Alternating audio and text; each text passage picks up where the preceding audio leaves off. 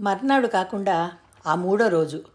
ఆ రోజు ఉదయం లేవగానే రాజేశ్వరి మామూలుగా ఇంట్లో తిరగలేదు. నాకు కాఫీ అత్తయ్య తెచ్చి ఇచ్చింది. రాజు ఏమైంది అత్తయ్య? అన్నాను నేను లేచి ఎదురెళ్ళి కాఫీ గ్లాస్ అందుకుంటూ. దొడ్లో ఉంది అనేసి అత్తయ్య వెళ్ళిపోయింది. నేను కాఫీ తాగుతూనే వంటింటి వైపుకు వచ్చాను. అక్కడ అత్తయ్య ఒక్కతే పనితో సతమతమవుతోంది. అత్తయ్యకు సాయం చేయకుండా రాజేశ్వరి పొద్దుటే పనివేళ దొడ్లో అరుగు మీద జేవురుమాల మీద ఎంబ్రాయిడరీ చేసుకుంటూ తీరిగ్గా కూర్చోవడం చూసి నాకు చాలా ఆశ్చర్యం వేసింది. ఇదేమిటి? అమ్మాయి గారు ఈరోజు ఇంత తీరికగా కూర్చున్నారు. ఎవరి మీద ఏదైనా అలుక వహించారా?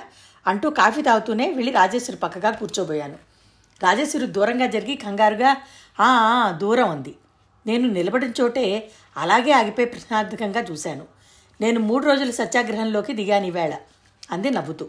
నాకు అర్థమైంది. కానీ రాజేశ్వరి అలా అంటుకోవడానికి వీల్లేకుండా దూరంగా ఎందుకుండాలో మాత్రం అర్థం కాలేదు. ఇందులో తాకరానిది ఏముంది?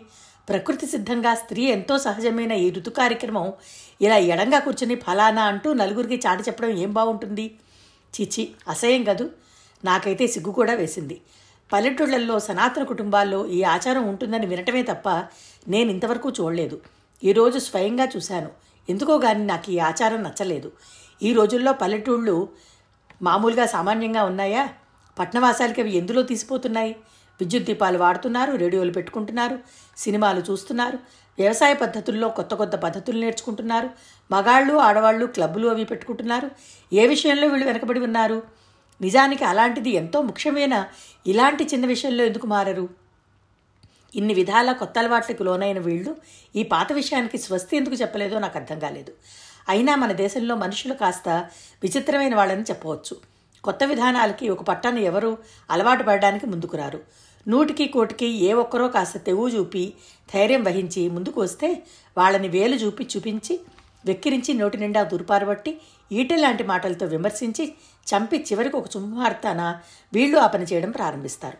ఈ సంస్కారం తెలివిహీనతో కూడిన ఈ అమాయకత్వం నేను పట్నవాసంలో గమనించాను. రాజేశ్వరి కడుపు నొప్పితో బాధపడటం గమనించిన నేను అత్తయ్య దగ్గరికి వెళ్ళి రాజుకి మందేమీ ఇప్పించలేదా అత్తయ్య? అని అడిగాను. మందేమీ లేదుటమ్మా పెళ్ళైతే గాని పోదుట అంది అత్తయ్య. ఆ మూడు రోజులు రాజేశ్వరి భోజనం కూడా సరిగా చేయదు. ముఖమంతా వాడిపోయి మనిషి నీరసంగా బతకంగా ఎలాగో ఉంటుంది. మధ్యాహ్నం అయింది. మా అందరి భోజనాలు అయ్యాయి. కృష్ణ కోసం చూసి చూసి అత్తయ్య కూడా తినేసింది. కృష్ణ ఇంకా రాలేదు. వీరాయి పని మీద పొరుగురు వెళ్ళాడు. రాజేశ్వరి ఇంట్లోకి రావడానికి వీల్లేదు. మధు వాళ్ళంతా స్కూల్కి వెళ్ళిపోయారు. రెండు గంటలు కావస్తోంది. కృష్ణ జాడ లేదు అత్తయ్య ఇంట్లోకి బయటికి కాలుగాలిన పిల్ల తిరుగుతోంది. ఏం చేయనే రాజు? మన కామయ్య గారి గోపాలం కూడా లేడు. ఎక్కడికో వెళ్ళాట ఎప్పుడొస్తాడో తెలియదు. అయినా వీడికి మరీ బొత్తిగా ఇంత జ్ఞానం లేకుండా పోతోందే. నువ్వు ఇంట్లోకి రావడానికి వీల్లేదని తెలుసు కదా? వేళ పట్టును వచ్చి నాలుగు మెతులు తినిపోకూడదు. ఏ మనిషి ఆ పనిలో పడ్డాడంటే ఇంకా ఒళ్ళే తెలియదు. అత్తయ్య సగం బాధగా సగం విసుగ్గా అంది. ఆవిడ బాధ చూస్తుంటే నాకెలాగో అనిపించింది. కృష్ణ ఆవిడకి సవతి కొడుకు అంటే ఎవ్వరూ నమ్మరు. నేను వచ్చినప్పటి నుంచి గమనిస్తూనే ఉన్నాను. ఆవిడకి నా పిల్లలు అనే పక్షపాతం లేకపోగా గట్టిగా పరిశీలిస్తే రవంత కృష్ణ మీదనే అభిమానం చూస్తే జాస్తేమో అనిపిస్తుంది. రాజేశ్వరి మాటల ద్వారా నేను తెలుసుకున్నది ఏమిటంటే ఆవిడ పెళ్ళే వచ్చేసరికి కృష్ణ చాలా పసివాడు. కాపురానికి వచ్చిన నాలుగైదు సంవత్సరాలకి గాని రాజేశ్వరి పుట్టలేదు. అందుకని కనకపోయినా ఆవిడికి కృష్ణ ప్రథమ సంతానం కిందకే లెక్క. అందుకే అన్నారేమో కన్న ప్రేమ కంటే పెంచిన ప్రేమ గొప్పదని. ఆ మాటకు వస్తే అసలు పెంచబట్టే కన్నవాళ్ళకి కూడా ఈ అనురాగం కలుగుతుందేమో. కృష్ణ రానేలేదు ఆలస్యం అయిన కొద్దీ అత్తయ్య మనసు విలవెల్లాడిపోతోంది. చివరికి నిరాశతో ఉసురంటున్నట్టుగా విరక్తిగా ఈ పూటకి వీటికి భోజనం ప్రాప్తి లేనట్టే ఉంది. చిచి ఏ మనిషి అమ్మ ఎదురు చూస్తుందనే తెలివైనా ఉందో లేదో.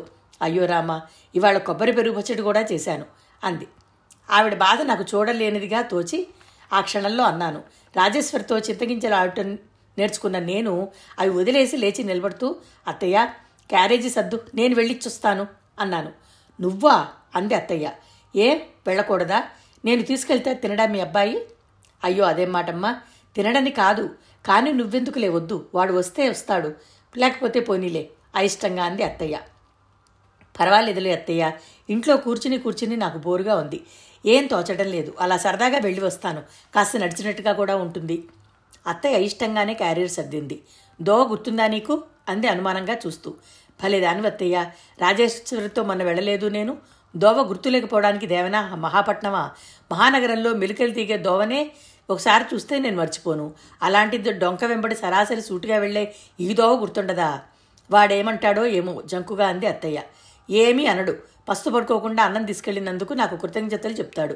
చెప్పకపోయినా పర్వాలేదు. నేను లెక్క చేయను. రాజు పొన్ని నువ్వు కూడా వెళ్తావటే అతను వదినతో? ఊరుకో అత్తయ్య. పొద్దున్నుంచి అది అలా శక్తి లేక బాధపడుతుంటే నాకేం పర్వాలేదులే. నన్నెవ్వరూ ఎత్తుకుపోరు. భయపడకు అంటూ అత్తయ్య చేతిలో క్యారియర్ అందుకున్నాను. జాగ్రత్త వదిన నీ కాళ్ళకి చెప్పులు కూడా లేవు. ముళ్ళవి ఉంటాయి. గుచ్చుకుంటాయేమోనని చూసి నడిచి వెళ్ళు. రాజేశ్వరి నన్ను హెచ్చరించింది. రాజేశ్వరి మాస్టర్ లక్ష- లక్ష్య పెట్టకుండా నేను నీళ్ళలో బురదలో అవి వేసుకుని తిరిగేసరికి నా జలతారు చెప్పులు కాస్త అలసిపోయి వాడిపోయినట్టుగా పుట్టుక్కుని తెగి ఊరుకున్నాయి. నిన్నటి నుంచి నేను కాలికి చెప్పులు లేకుండానే నడుస్తున్నాను. అవి కుట్టు పావు చేయడానికి అత్తయ్యగూడెంలో ఎవరికో కబురు చేసింది కానీ ఆ మనిషి రానేలేదు క్యారియర్ తీసుకుని బయలుదేరాను. ఆ సత్తు క్యారియర్ పట్టుకుని కాళ్ళకి చెప్పులు లేకుండా డొంక వెంబడి నడుస్తుంటే నాకు చాలా విచిత్రంగా గమత్తుగా అనిపించింది. ఎక్కడుందో మా అమ్మ. ఒక్కసారైనా నన్ను జ్ఞాపకం చేసుకుంటోందో లేదో నేను ఇలా ఉన్నానని కలలో కూడా ఊహించలేదని గ్యారంటీగా నాకు తెలుసు. మా అమ్మ ఊహకందని పని నేను చేస్తున్నాననే జ్ఞాపకం నాకు గర్వంగా చక్కెరగింతలు పెట్టినట్టుగా ఉంది. పైరుగాలి పీల్చుకుంటూ ఆకాశంలో తేలిపోతున్న తెల్ల మబ్బుల్ని తలెత్తి మధ్య మధ్యలో పరీక్షగా చూసుకుంటూ ఎంతో అందంగా ఉన్న పరిసరాలని కనువిందుగా గమనిస్తూ సాధ్యమైనంత తాత్సారం చేసుకుంటూ నడవసాగాను. అవును మరి అత్తయ్య బాధపడుతుంటే చూడలేక తెచ్చాను కానీ కృష్ణ ఆకలితో ఉంటే నాకే? నేను వెళ్ళేసరికి కృష్ణ అరటి చెట్లకి బోధలు చేస్తున్నాడు. అతనితో పాటు పనిచేసే మిగతా వాళ్ళు ఎవరూ లేరు. వాళ్ళు భుజనానికి వెళ్ళారేమో. పాక ముందు కూరగాయలు నింపిన గంపలు వరుసగా పెట్టి ఉన్నాయి. ఇదిగో అన్నం తెచ్చా. బిగ్గరగా నేను క్యారియర్ని గట్టు మీద పెట్టి అన్నాను. ఉలిక్కిపడ్డట్టుగా కృష్ణ చటుక్కుని తిరిగి చూశాడు. అతని కళ్ళల్లో ఆశ్చర్యం లాంటిది కనిపించింది. నువ్వెందుకు వచ్చావు చిత్తం. తమరు ఈ ప్రశ్న వేస్తారని నాకు ముందే తెలుసు. మీకోసం తేలేదు. అత్తయ్య తన సుపుత్రుడు అన్నం తినలేదని బాధపడుతుంటే చూడలేక తీసుకొచ్చా. కృష్ణ క్షణం సేపు రెప్పవాల్చకుండా నా వైపు చూశాడు. తర్వాత చేతిలో పార కింద పెడుతూ సీరియస్గా చాలా శ్రమపడ్డావు మా అమ్మ కోసం ఇంత కష్టపడ్డ మనిషిని నేను ఇంతవరకు చూడలేదు. మంచిది అక్కడ పెట్టి వెళ్ళు అన్నాడు. నాకు ఒళ్ళు మండింది. ఊరికే కాదు కిరసనాయలు పోసి నిప్పు పుల్ల గీసి పడేటట్టు భగ్గుమంది. నేను నీకు అన్నం తీసుకొచ్చాను కానీ నీ ఆజ్ఞలు శిరసావహించడానికి రాలేదు. వెళ్ళాలనుకున్నప్పుడు నేను వెళ్ళగలను. నువ్వు నాకు చెప్పనవసరం లేదు అంటూ గట్టు మీద కూర్చున్నాను. కృష్ణ నా మట మాటలకి పెదవులు మీద కదలబోయిన చిరునవ్వుని అణుచుకోవడం ముఖం తిప్పుకోవడం నేను గమనించకపోలేదు. ఏమనుకున్నాడో ఏమో. మారు మాట్లాడకుండా కాళ్ళు చేతులు కడుక్కుని అరిటాకు తెచ్చుకుని వచ్చి కూర్చుని క్యారియర్ ఇప్పాడు నేను అతని వైపు చూడలేదు. నా దృష్టి అంతా తోట అందం పరిశీలించడంలో పూర్తిగా నిమగ్నమైనట్టుగా కూర్చున్నాను. అతను నా వైపు చూడలేదు. అన్నం తినటమే ఆ క్షణంలో అతని జీవిత అర్థం అన్నట్టుగా ఆకులో శ్రద్ధగా వడ్డించుకోసాగాడు. అతను అన్నం కలుపుకుంటుండగా అన్నాను నువ్వింత మేనర్లెస్ బ్రూటువని నేను కల్లో కూడా అనుకోలేదు. అన్నం నోట్లో పెట్టుకోబోతున్న కృష్ణ ఆగిపోయి తలెత్తి కళ్ళు పెద్దవి చేసి కనుబొమ్మలెత్తి ఆశ్చర్యంగా చూశాడు. కాలు మీద కాలు వేసుకుని మోకాలి చుట్లు రెండు చేతులు పెనవేసుకుని ముందుకి కొంచెం ఊగుతూ ఉన్న కూర్చున్న నేను ఎదురుగా ఉన్న పాక మీద అందంగా విచ్చుకుని ఉన్న బీరపూలని ఉద్దేశించి అన్నట్టుగా వాటి వైపు తదేకంగా చూస్తూ అన్నాను. లేకపోతే ఏమిటి? ఇంత ఎండలో కాళ్ళు పీక్కుపోయేలా నడుస్తూ చెయ్యి తిమ్మిరెక్కేలా క్యారేడ్ మోసుకుని వచ్చాను. కనీసం నువ్వు థ్యాంక్స్ అయినా చెప్పలేదు నాకు. కృష్ణ చుట్టూ చూశాడు. ఓసారి తలెత్తి మబ్బుపట్టి ఆహ్లాదంగా ఉన్న ఆకాశం వైపు చూశాడు. ఇంత ఎండ. ఇ- ఇంటి నుంచి ఇక్కడికి అదో దూరమా? ఈ క్యారియర్ మోయడానికి నీ చేతులు నొప్పి పుట్టాయా? ఆశ్చర్యపోతున్నట్టుగా అన్నాడు. అంటే నీ ఉద్దేశం? నేను అతని వైపు సూటిగా తిరిగాను. కృష్ణ మళ్ళీ క్షణంలో సగం వైపు నా వైపు సూటిగా చూశాడు.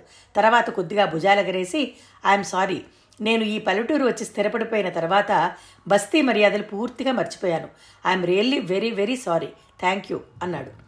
నా కథని కళ్ళల్లో కొంటెతనం కనిపించింది. కంఠంలో విక్కిరింపు కూడా కనిపించింది. గంటు పెట్టుకుని మొహంతో అన్నాను నువ్వు ఆ థ్యాంక్స్ చెప్పే కన్నా అసలు చెప్పకపోవడమే బాగుంది. అదేమిటి? థ్యాంక్స్ చెప్పమంటే వెక్కిరించమని కాదు.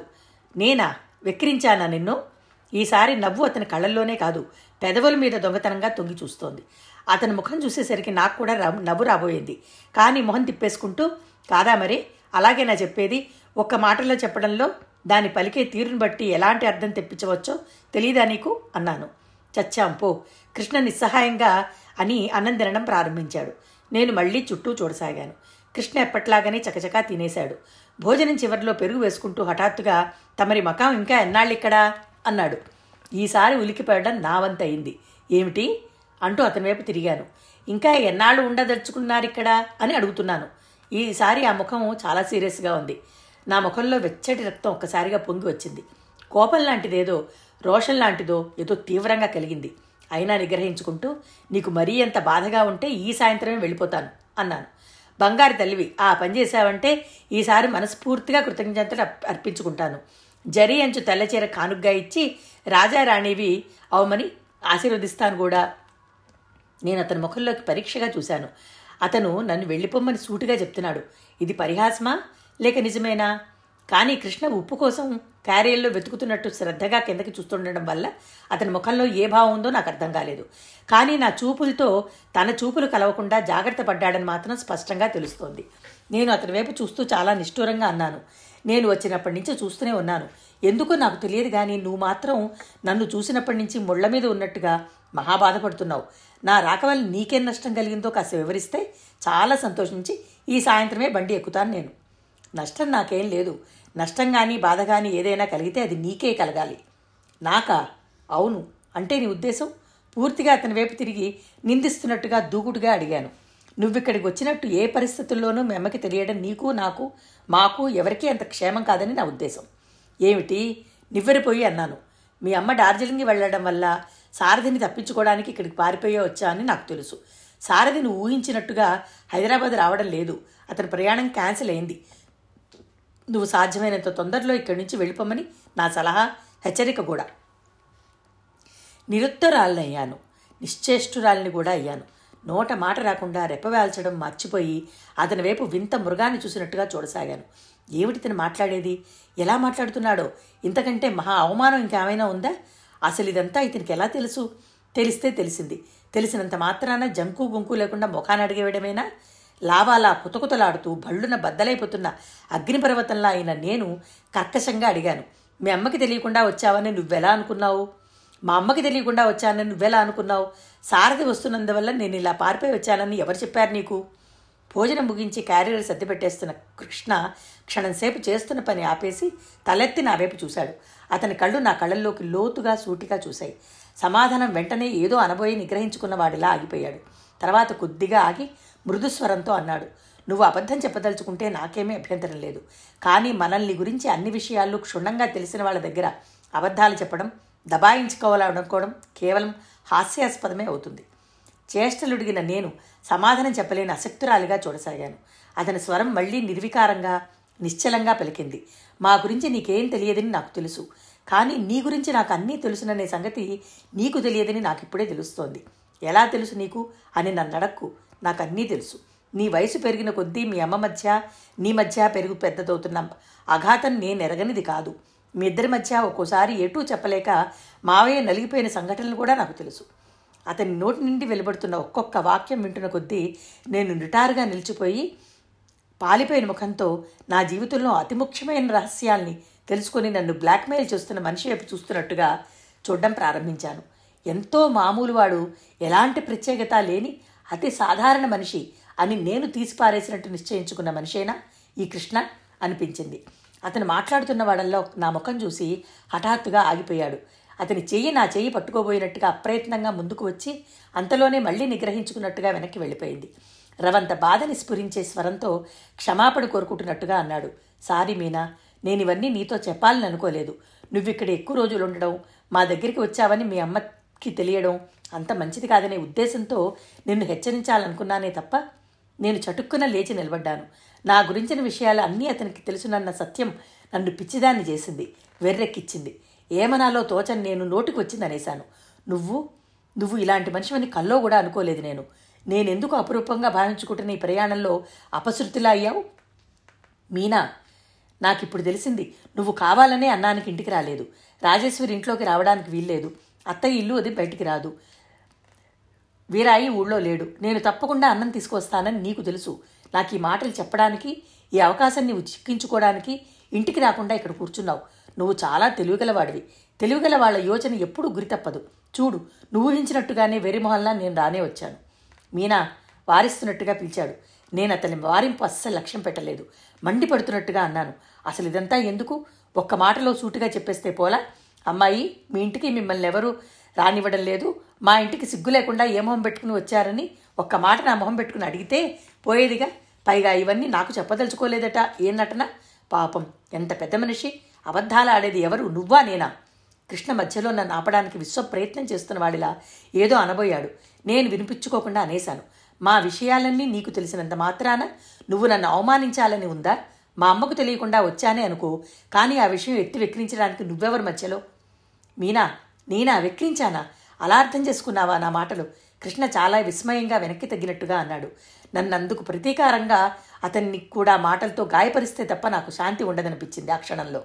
అందుకే ఆఖరి అస్త్రం తీసి విరుచుతూ ఎంతో వ్యంగ్యంగా అన్నాను. అవునులే మా అత్తయ్య చేతిలో పెరిగినంత మాత్రాన ఆవిడ మంచి బుద్ధులు నీకెలా వస్తాయి? పెంచినంత మాత్రాన రక్తం ఒకటవుతుందా ఎంత కూడదనుకున్నా వాళ్ళందరిలో నువ్వు పరాయివాడివిగా వేలు పెట్టి చూపించినట్టుగా కనిపిస్తూనే ఉన్నావు. నా కసి తీరింది. కృష్ణ అతి సున్నితమైన చోట బాధ కలిగిన వాడిలా చూశాడు. క్షణంసేపు విలవిల్లాడుతున్న అతను హృదయం చురుకే నా కళ్ళల్లో రెపరెపలాడుతూ ప్రతిఫలించింది. మరు క్షణంలో అతని ముఖం చిదిపితే రక్తం చిందేటంత ఎర్రబడింది. అప్రతిభుడైన వాడిలాగా రెప్పవాల్చకుండా అలాగే నా వైపు చూడసాగాడు.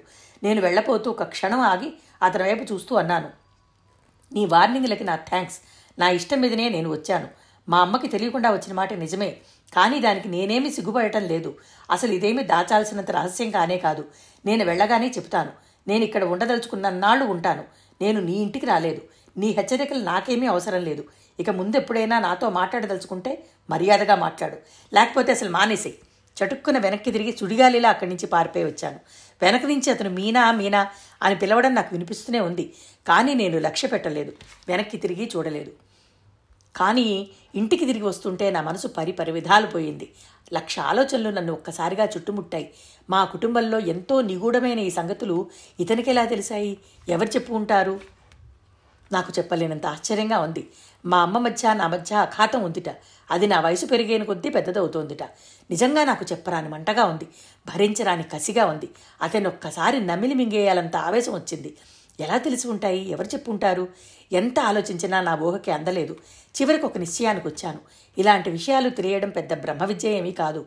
కలిగిన కుటుంబాల్లో అభిప్రాయ భేదాలుంటే అవి నౌకర్లు చాకర్ల ద్వారా గోరంతలు కొండంతలుగా మార్చబడి బయట ప్రపంచంలో రవాణా అవడంలో అబ్బురం ఏమీ లేదు అంటే నాకు ఇప్పుడు అర్థమైంది.